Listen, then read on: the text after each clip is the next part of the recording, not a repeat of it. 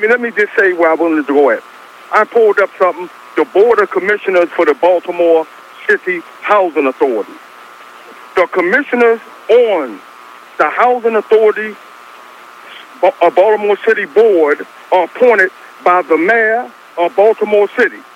A diverse five-panel member board is the governing body for HABC responsible for the Board of Commissioners include responsibilities for the Board of Commissioners include policies and procedures governing key or operation and financial matters related to HABC housing programs. The Board of Commissioners are James Lee Smith is the chairman. Robin Carter is the vice chairman. Dr. Boyer G. Freeman is the commissioner. Sharon Jones is a resident. The reason I bring this up, I have worked with Miss Jones when she was or still is a public housing resident. I have worked with Reverend Boyer Freeman, the pastor of the St. Mark's Baptist Church. Now, right here, they governed the Housing Authority policy and procedure. Now, I have been for years asking the Board of Commissioners to investigate the executive director and the commissioner, then Paul T. Graziano, now Janet Abrams. Now, can someone explain to me why this board, who know how to contact me, have not called me in because I sent Mr. Uh, Mr. Smith, the, the chairperson, over 400 papers relating to fraud, abuse of power, and retaliation by the Housing Authority leadership. Now, keep in mind, when Graziano was there, he had a person by the name of Jan Gosley. She is the legal counsel for the Housing Authority. No one get terminated, no one get disciplined unless she sign off on it. The reason I bring that up, she is still there. I called the office, her office last week to make a complaint. They kept me on hold when they heard my number until the phone died out. So now I hear all this talking about fraud at North Avenue, but I'm very, very disappointed when our elected politicians will not utter the word of HABC or housing and community development out of their mouth when it comes to fraud. Can someone explain to me why this agency, which is two now, but it really is one, is above reproach and no one questioned their fiscal responsibility, the corruption and the nepotism and abuse of the Baltimore citizens that go on daily. Let me just say, I am so proud of Local 647 for what they did last week when they rejected that unfair contract brought to them by their union representatives that are in bed with the politicals and the leadership at the Baltimore City Housing Authority. Now, all yes, I mean all Saturday at the Cadillac Parade, the politicians tell me how much they love me. They wish I would not call any names out.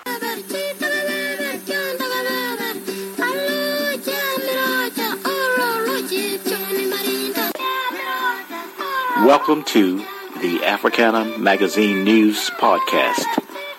I'm your host, Eugene Brown.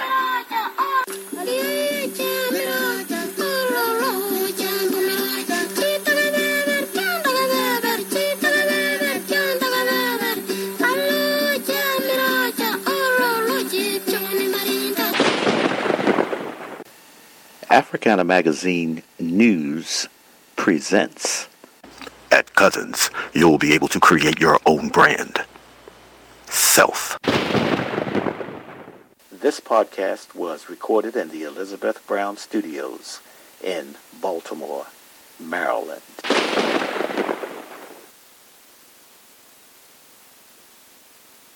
See you got to understand, Gene. I'm the same guy that they call considered and called the housing authority whistleblower with the sex for maintenance scandal at Baltimore City Public Schools, where I called out Glenn Middleton, who is the executive director of Council 67, that represent us, that he colluded with the housing authority to get me terminated then because we, I, and the president, Anthony Coates, led a protest on the 13th floor of 417, which is the housing building on Fayette Street. Then we marched over to the mayor's office and he was the godfather of Stephanie Rawlings-Blake. Right. So he never forgave me for that. Right. So Okay. I, to answer your question, no. But I don't understand when I hear you on the radio sometimes is that now you are not working for housing, but you're working for the school system. How did Correct. that How did that come about? How did you get to? Uh, oh, oh, I put in I put in an application, and I was the first person hired in this division. They created a new division because of the problems they had with the heat and the air, and uh, I believe around 2018 when the schools didn't have any heat in the winter. So they created a division. I was the first person hired in that division. So I had seniority. So this goes back to when I was passed over for the lead supervisor position for this young lady I told you that's in a relationship with somebody over North Avenue. Right. Okay. She came in. Okay, hold, no, just hold on. So you know, I'm just trying to get, you know get the um, the uh, you know the history of how you are where you are now. Conversation. Go ahead, man. Yes, the labor relation and negotiation specialist for the Baltimore City Public School by the name of Gary Grant. He has intimidated the custodian and cafeteria staff at School 215, which is Highlandtown, when these people came forth, including the vice principal, came forth to say we was there. They know we was there because they talked to us. He intimidated them and they refused to give statements because they was intimidated.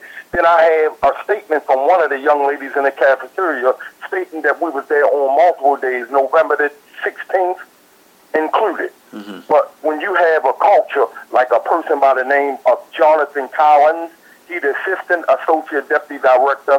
His story is he thinks he's the smartest guy in the room.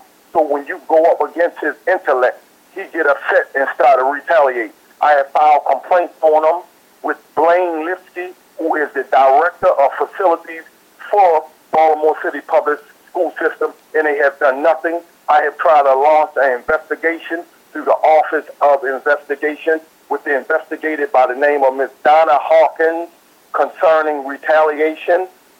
She did nothing but keep on pushing me off, saying she's going to get back to me. Now, they are aware of these, well, we'll put it like this. They have my supervisor, have never been in the field, have less than two years of service in, knows absolutely nothing, and they promoted her because of her relationship Baltimore City Public School System. That's why she was promoted.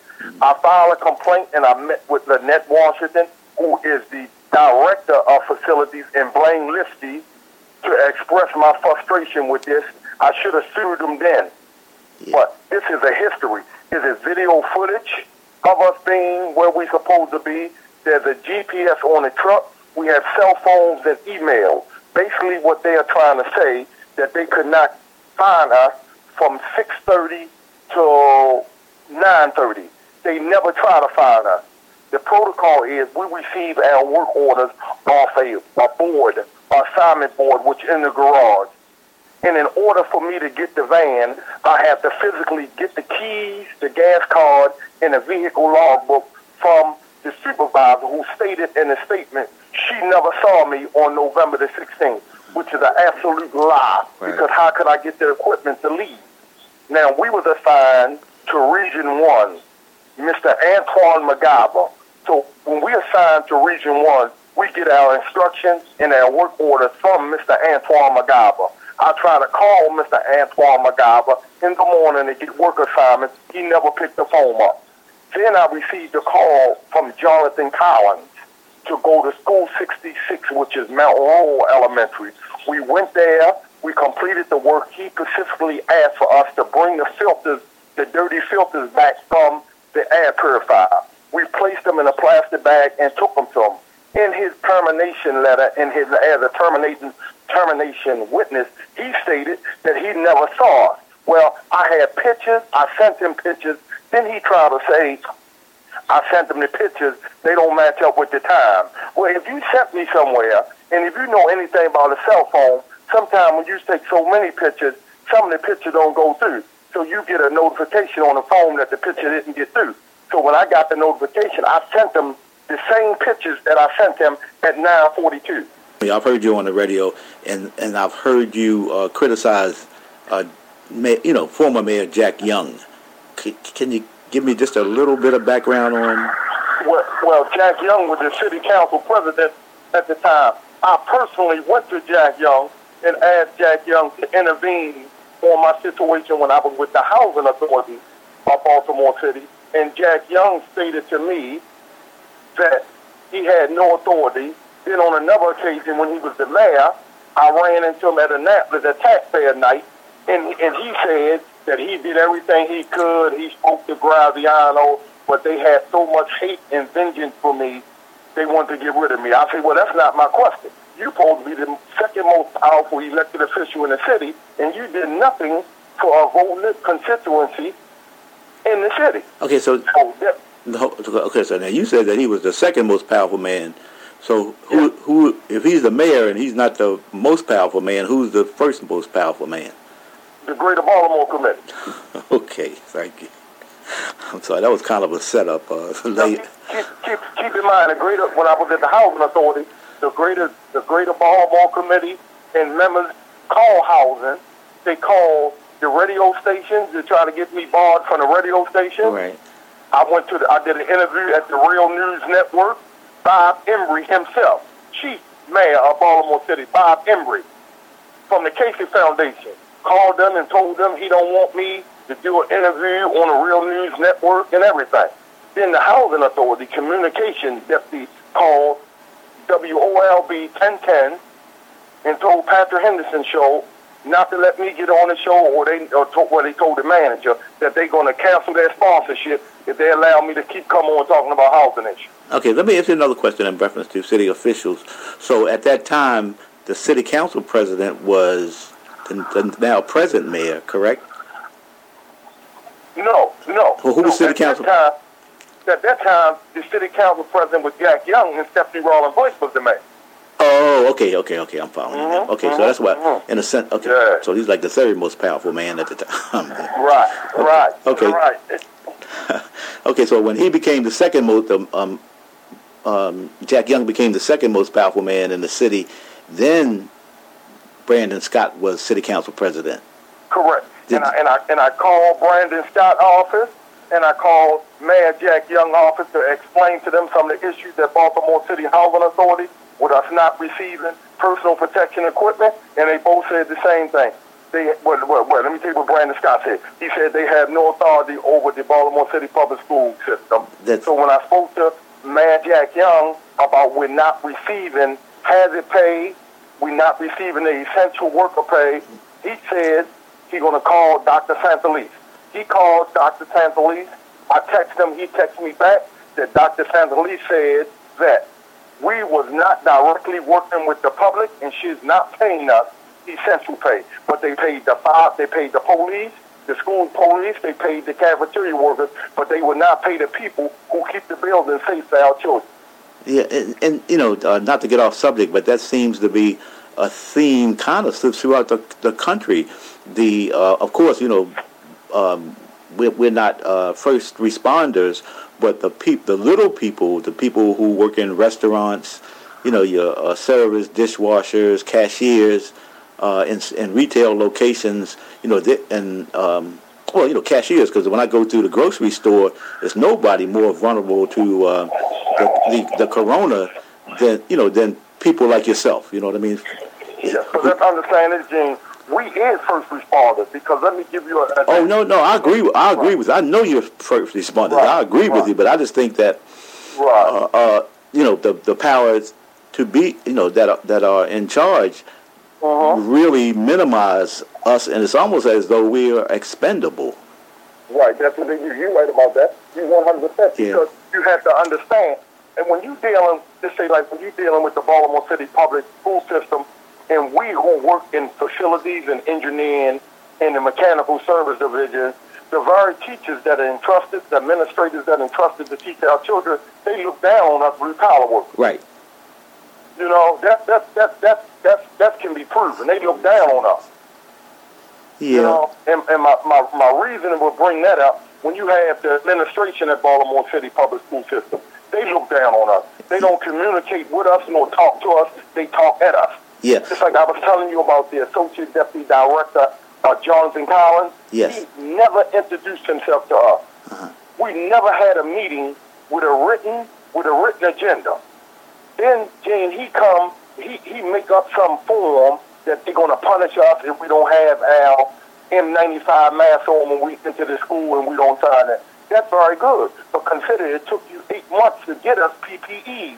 Then you come in on the back end to try to punish us on something when most of the guys there and women there doesn't even understand how to put the mask, the respirators on, nor do they have any safety training on personal protection equipment, the use of, and what it's for. Right. And that's come from the leadership there doesn't know. Uh-huh. Like I'm telling you, they tell me about my supervisor that I shouldn't have asked her. They being Jonathan Collins and the manager of the department, Mr. Chris Warkowski. Uh-huh. They tell me not to ask her any technical or mechanical questions because she don't know. Yep. So I got to call her. Now, Bobby, I, I think you know. I think I, I, I empathize with you, and I understand where you're coming from. But I think uh, some people might think think that this is more on a a personal level. But you know, I don't think it's on a personal level because the the inter, you know the inter, the interaction between uh, management and labor, you know, that's that's that's historical. You know what I mean? You're 100 percent right, James. So- it so- is personal. Yeah, you know, but- because because they don't like me because they want me to be a supervisor and a manager to take me away from advocating for their employees. Yes. I don't wanna be a supervisor, so, man. So, so, so, so what? You, um, let me just piggyback on what you're saying. So, what they want to do is what they te- what they will a strategy that's been used for years. Because when I was in banking, they did the same Uh-huh. thing with me. Now, what what happens is they they do things like give you um, lateral promotions. Exactly. Right. You don't go up the ladder. You go sideways. You go lateral. That's right. And, Lateral. and That's then, right. and then they promote you into positions that that make you null and void. That's right. Right. And then um, it, it's like a, it, they they, put, they they promote you into a position, knowing that they're going to get rid of that position, That's and right. doing so they could get rid of you. That's right. That, that's just a strategy that they use. I learned that a long time. right. What I'm hearing from you is is like you you you you you most qualified in what you do. And so employment really isn't an issue with you. Yes, it It's- this has nothing It to do with it. You know what I mean? And, It isn't. I'm, I'm, I'm, I'm a state trained maintenance technician. Uh-huh. I hold state training in OSHA Uh-huh. and everything. You know? Right. But, but see, the point is that's what hurts them people because, see, they don't read your resume. Right. So when issues come up and you can speak coherently, you can speak with clarity, you can speak with professionalism Right. on something that they didn't know you know, they get upset. This podcast was recorded in the Elizabeth Brown Studios in Baltimore, Maryland.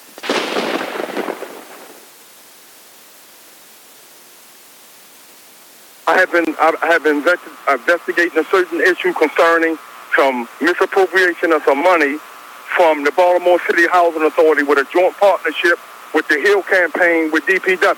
Mm-hmm. Now, the supervisor tech.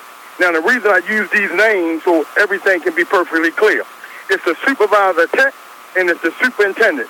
The superintendent in charge of that particular division.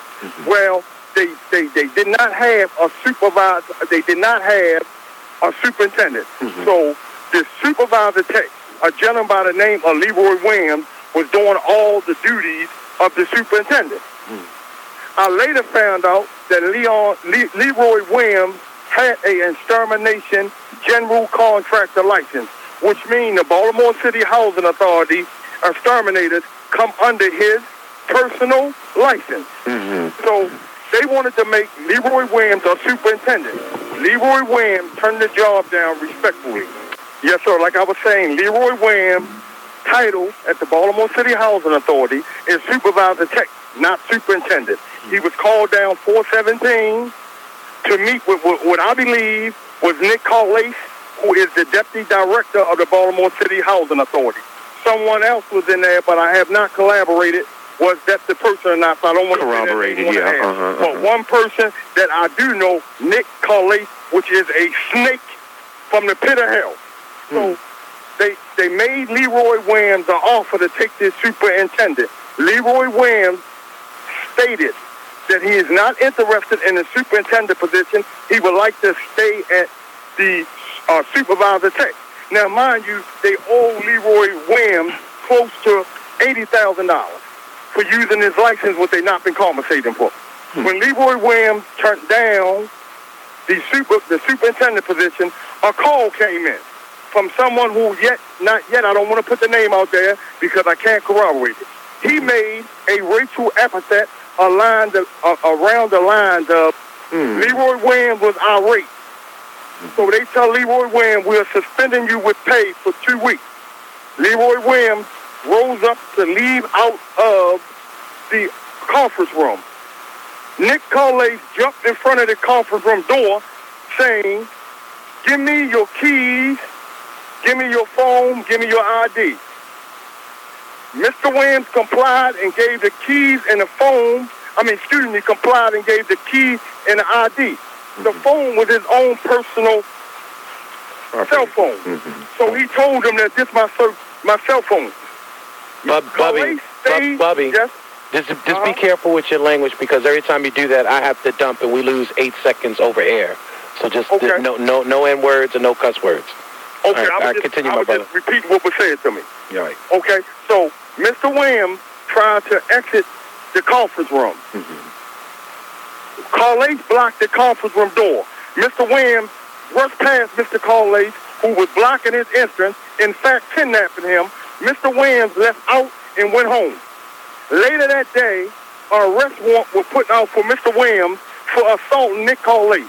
Mr. Williams was arrested and spent several jail, several days in central booking. Are you serious? I'm sorry to say, are you serious? That just sounds so unbelievable.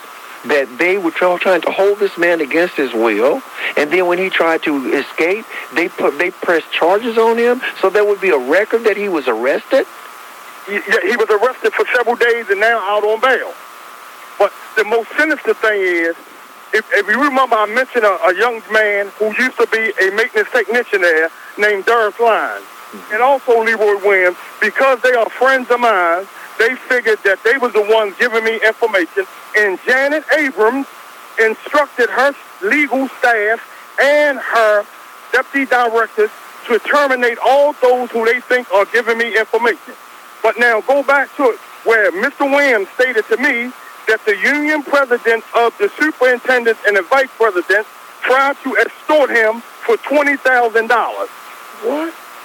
Yes, in order for them to help him to recoup the pay and the money, the back money that owed to him, the union president and the vice president tried to extort him. See, so we must be we must be perfectly clear with that cesspool at housing leadership that's going on. Now, mind you, the 647 local will represent all the maintenance employees, technicians, and maintenance workers, tools, and mechanics. They are still in legal negotiating for a fair contract. And like I told you, Janet Abraham colluded with the former Housing Commissioner Dan Henson to contact Glenn Milliken, who is the executive director, to get those members to sign off on a deal that is not fair. Hmm. And nothing has been done. And let me say, I have called for audit of the extermination department when I was told by someone in the know down there that is more than $300,000 that is missing from this program, the HEAL campaign. and you know and you know something that's going on right now? The maintenance employees which is a union job mm-hmm. they are working without a contract. And this is what the housing authority used to intimidate the workers to keep the workers from not saying anything. Mm. So i can imagine under the threat that they will put out the residents if they say anything. I received phone calls email texts about mold in units Mm-hmm. and not being properly remediated mm-hmm. when we talk about kids' lives at stake, and when you mm-hmm. talk about lead paint, remember, remember what they did when I was there. They seized our vehicles, put liens on the vehicles because housing didn't pay the $24.8 million judgment for lead paint and poison our kids. What? Major conflict and a bigger problem that I perceive that in all my years there. You have a local, a union. You have a council, which is Council 67. The council represent the maintenance workers and the supervisors Is that AFSCME? that asked me under the leadership of Glenard Middleton Sr. You have the council that represents the employees and the supervisors. So the employees pay more to the union for the supervisors pay more for his dues and they get better service than the employees. What? So, Yeah. so AFSCME is compromised in in in the, with respect to bringing substantive change. Let, let, let me be perfectly clear. So Sharon Green. Middleton's husband is whom? Glenn R. Middleton. Okay. In my situation there, they was totally compromised and totally working in in concert with the Housing Authority of Baltimore City because they wrote my discipline letter to bring me back what I had to sign. So I That the understand. union The was in union, cahoots Glenn with. R. Senior. Okay, now housing itself, as as Lucky said, is not run by the city. It is run by HUD. Mm. So you have you have Baltimore City Housing, you have the Housing Authority of Baltimore City, and then you have HUD, which oversees them both. And all the money comes down from from HUD. And Lucky can correct me if I'm wrong, but the money comes down from HUD and it goes there. Now there was a big cut in the CDBG money, and, I, and I'm, this is important. It, there that cut happened because there was some mismanagement of money, and there was a senator, a U.S. senator, Chuck Grassley, who did an investigation on Baltimore City housing Yes, he did. Right? Conducted an investigation on Baltimore City housing, and they ended up cutting the CDBG funds. Now, the CDBG funds, for those that don't understand, that is the money that goes to housing counseling, to uh, to fund some of the Section 8 vouchers. It goes that it goes to some of the maintenance stuff and all that kind of stuff. That's what that CDBG money goes. Those community development block grants that our federal legislators get to come into the city, and that money goes for that. That money was cut. So then what happened is you ended up having all these people that Lucky was talking about that are on this list. They ended up staying on that list because they couldn't get the units ready to get them into them because the budget was cut. And that one came out of that CDBG money too. So I just wanted to make that point, but I think you're, y'all right on point. And it's been a great show. Well, so, thank um, so I just wanted to say that and then keep doing what y'all doing. But My podcast is now available on Anchor FM, Google Podcast, and Spotify. It is also available on Breaker and Radio Public.